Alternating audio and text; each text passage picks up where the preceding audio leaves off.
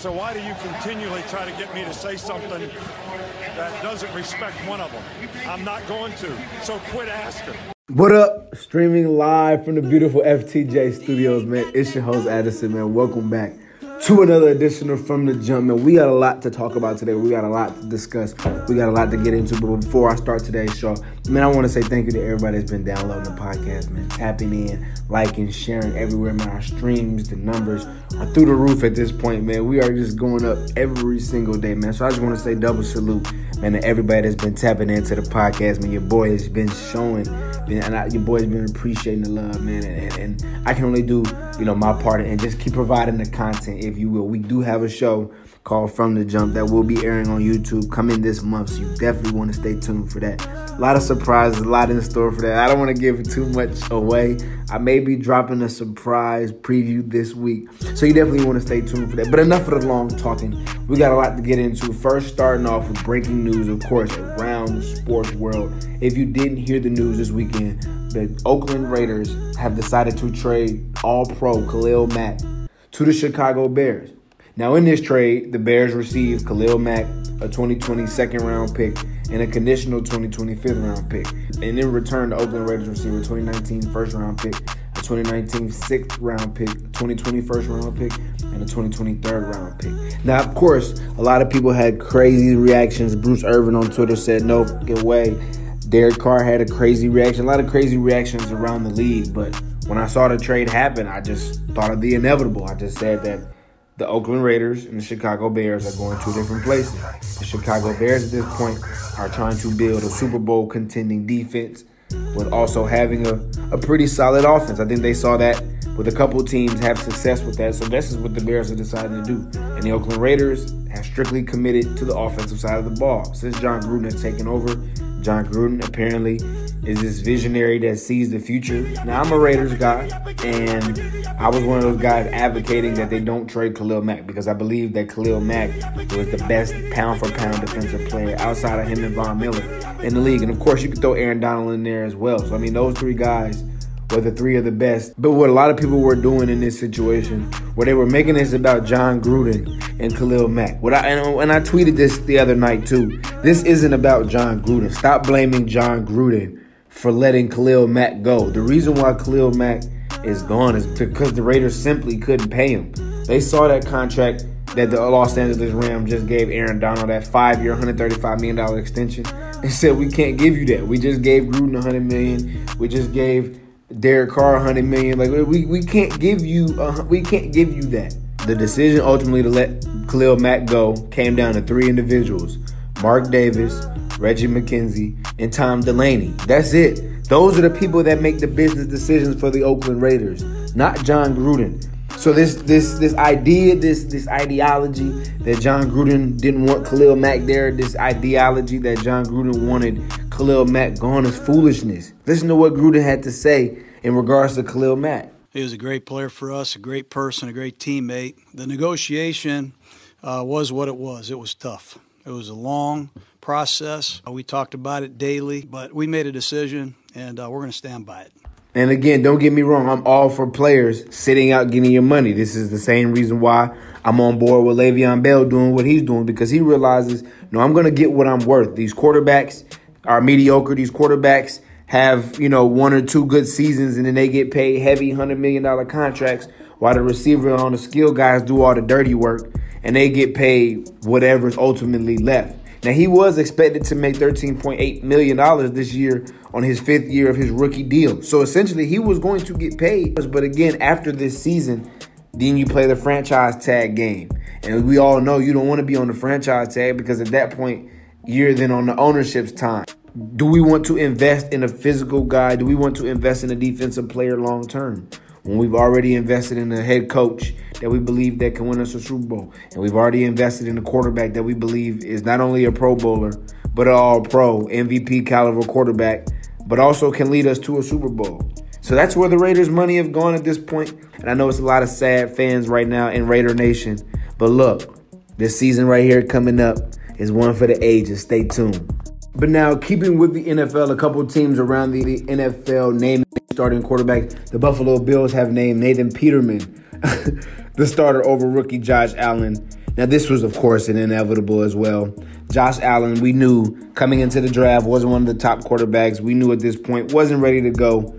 And I, and I actually thought that A.J. McCarron thought was going to have a better chance at the job than Nathan Peterman, but uh, apparently Nathan Peterman has outplayed the two quarterbacks at this point, AJ McCarron being traded to the Oakland Raiders as of yesterday. So again, the Buffalo Bills have named Nathan Peterman over Josh Allen, which means that Josh Allen dynasty in, in Buffalo is going to have to wait a little bit. And also the Philadelphia Eagles have named Nick Foles the starting quarterback, which also was the inevitable. I think this was a long time coming the Eagles, you know, kind of playing poker a little bit, not trying to show their hand, not trying to say whether or not Wentz is fully healthy, isn't healthy. But we all knew, I mean, when you tear your ACL, that's a pretty much a year process for you to get back. I know guys are superhuman now, superheroes, and guys are coming back within six weeks. But I mean, come on now. He tore his LCL. And again, he has not even reached the 10 month mark on his rehab process. And he has not even been cleared to play yet. So let's slow down with the Carson Wentz train. I know everybody wants Carson Wentz to get back on the field. I know everybody wants to see that Carson Wentz MVP like season that we saw. But if I was the Eagles at this point and, and, and Doug Pederson, we got to play this one smart. We got to rest and we got to get Carson Wentz as fully healthy as possible. And Nick Foles, to this point, gives us the best option to win. Again, you got to remember Nick Foles in that playoff run last year threw six touchdowns and one interception which happened to be in the Super Bowl. Prior to, he was no turnover guy. So here's a quarterback in which very capable of leading the Eagles back to the Super Bowl. Again, the NFC has to go through the Philadelphia Eagles until the Eagles are knocked off the NFC has to go to the Super Bowl. I will always contend that the Dallas Cowboys are the best team in the NFC East. But you know, that's just me talking. What do I know? I just talk sports. But they, but here you go. Nick Foles is the Week One starter against the Atlanta Falcons. Opening night Thursday night. We will see Nick Foles on the field starting. Carson Wentz will be on the sideline.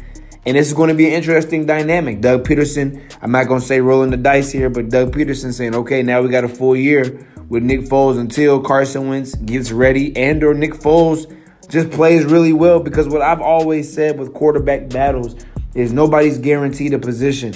And we've seen this a lot of times in which the starter goes down, the backup comes in and play, wins, and it propels the team's play. And then as a result, the team starts having success.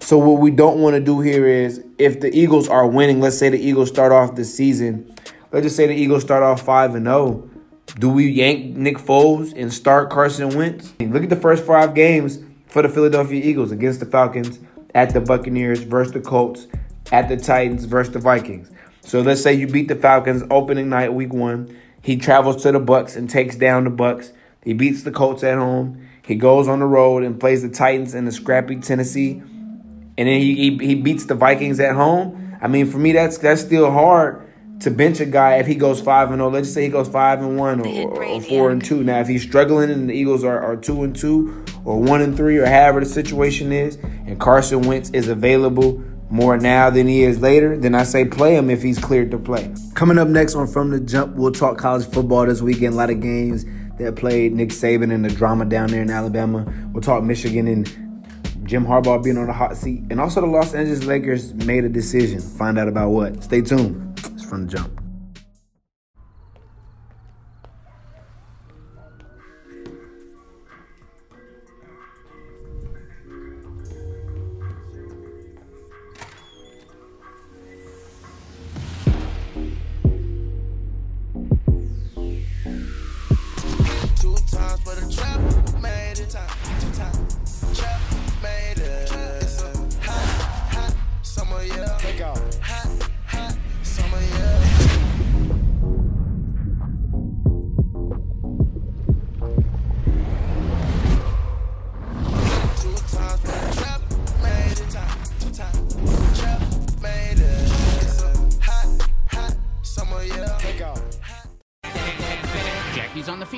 Well, not gonna lie, it's uh, kind of lonely out here.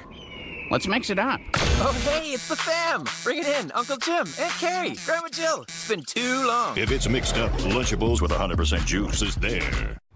Streaming live right now from the beautiful FTJ studios, man. It's your host, Addison. Follow your boy right now on Twitter, man, at From the Jump, all one letter, all one together, F R O M T H A J U M P, man. I follow everybody back. Live sports updates. Any updates about the show, we are now available on all streaming services. So definitely check us out Google Play, SoundCloud, iTunes, Spotify.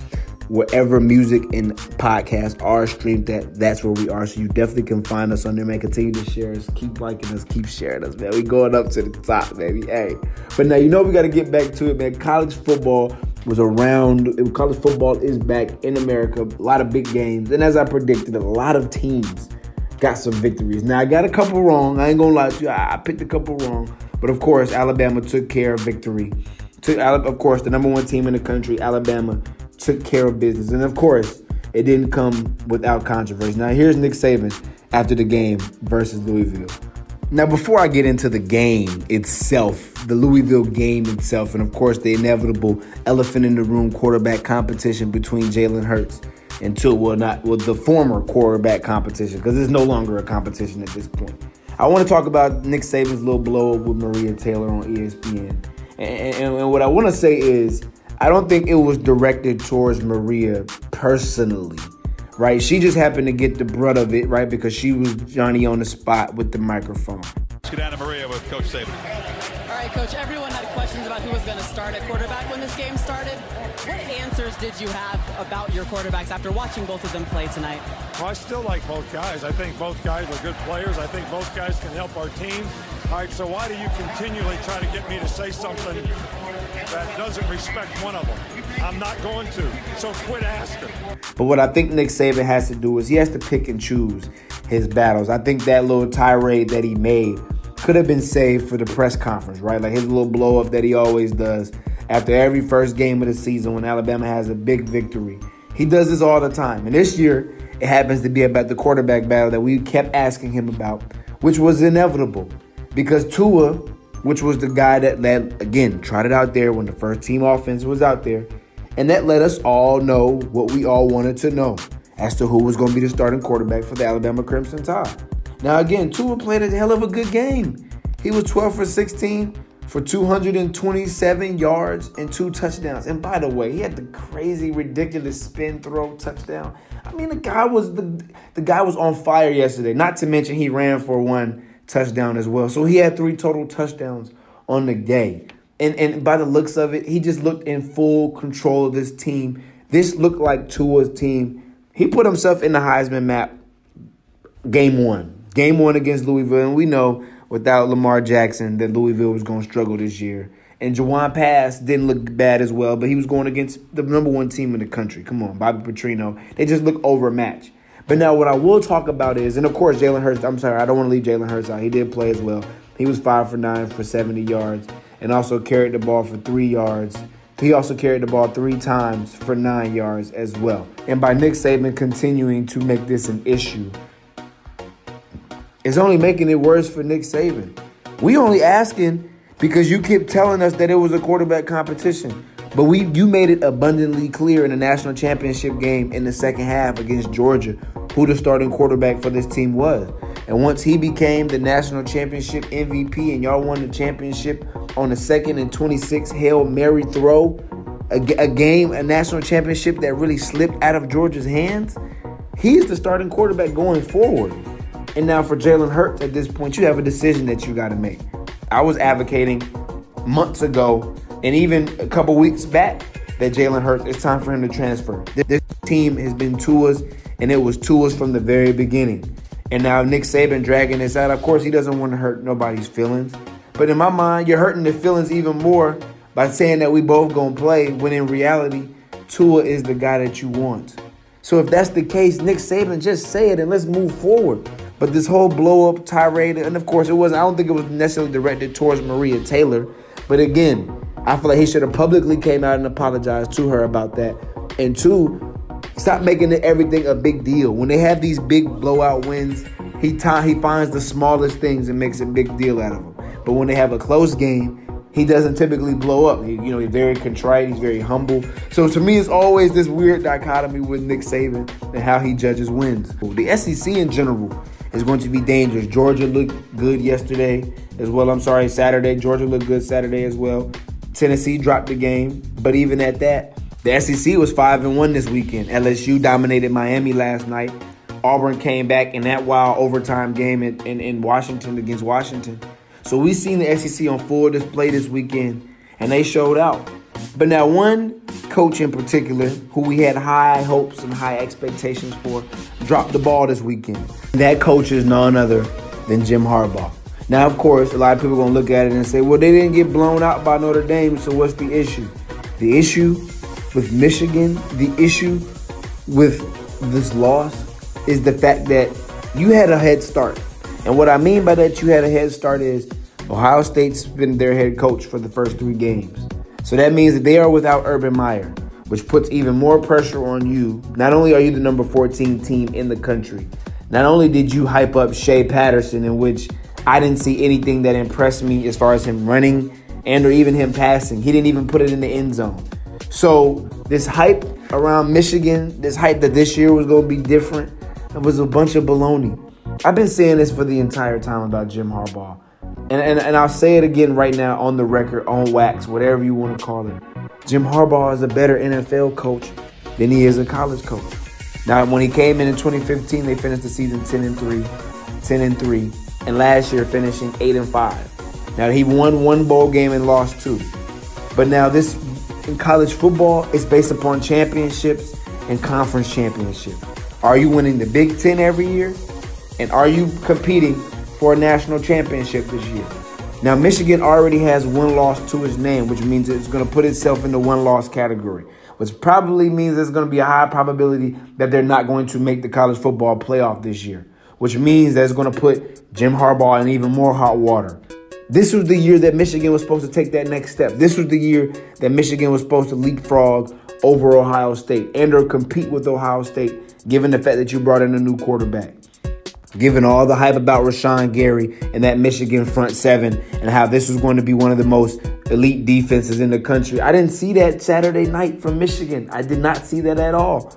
And give credit to Notre Dame where credit was due. Again, Wimbush didn't play as well either, but they made enough plays. Brian Kelly's team made enough plays at the end of the game to get the job done. Jim Harbaugh, right now, from this point on, him, Tom Herman, there's a couple coaches around the country right now on the hot seat. WNBA action on last night. The Washington Mystics took on the Atlanta Dream, in which the Mystics destroyed the Dream last night, 97 to 76, behind a strong game from Kristi Toliver, who finished yesterday's game with 22 points, three rebounds, and seven assists. Jessica Breland was the high, the high lady for the Atlanta Dream with 12 points, eight rebounds, and four assists. And in a game that went down wire to wire yesterday, the Phoenix Mercury defeated the Seattle Storm 86 to 84 behind Brittney Griner's game-winning hook shot. Take a listen.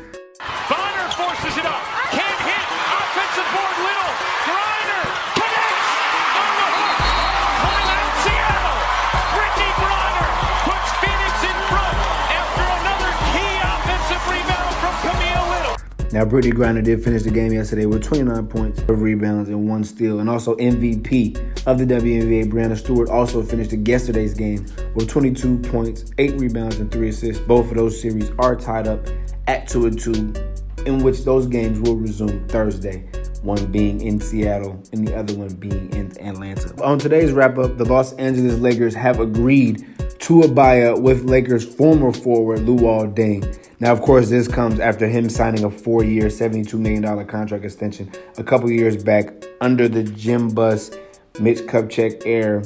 Now, the Los Angeles Lakers and Rob Pelinka have released a statement pretty much saying that we've made this move to further our future salary cap and roster flexibility as we continue to build this Lakers team according to our current overall vision.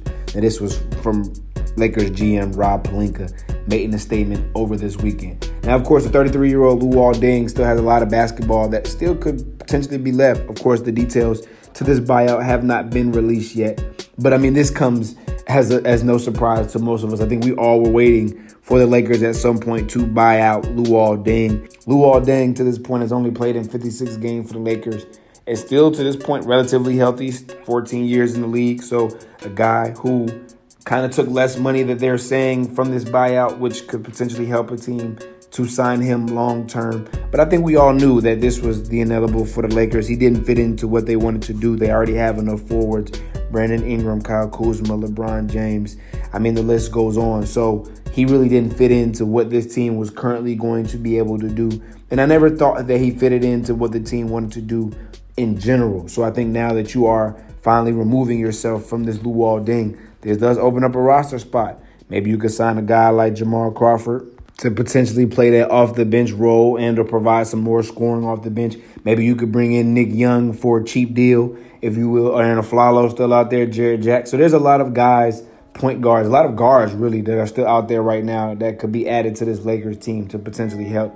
And or you can save that money at this point going forward. I think you're gonna need all the money you can get next year, considering the fact that you're probably gonna have to go after Kevin Durant. You're probably gonna want to go after Klay Thompson, Kawhi Leonard. So you're gonna need as much bankroll as you can potentially get. So again, the Lakers have agreed to a buyout with Luol Deng. The, the contract details have not been disclosed yet. But what we do know is Luol Deng is no longer on the Lakers. So if you pull him up on 2K, he will no longer show up with the Los Angeles Lakers. I guess he'll just be in the free agent section. But we talked about a lot today, man. It's your boy, man. Follow me on Twitter at From the Jump, man. I follow everybody back on there as well. I got again, we got a special, special surprise dropping this week. I'm not telling what day it's gonna drop. I think I'm gonna just drop it, so you definitely want to stay plugged to the social medias for that. But it's your boy, man. We out.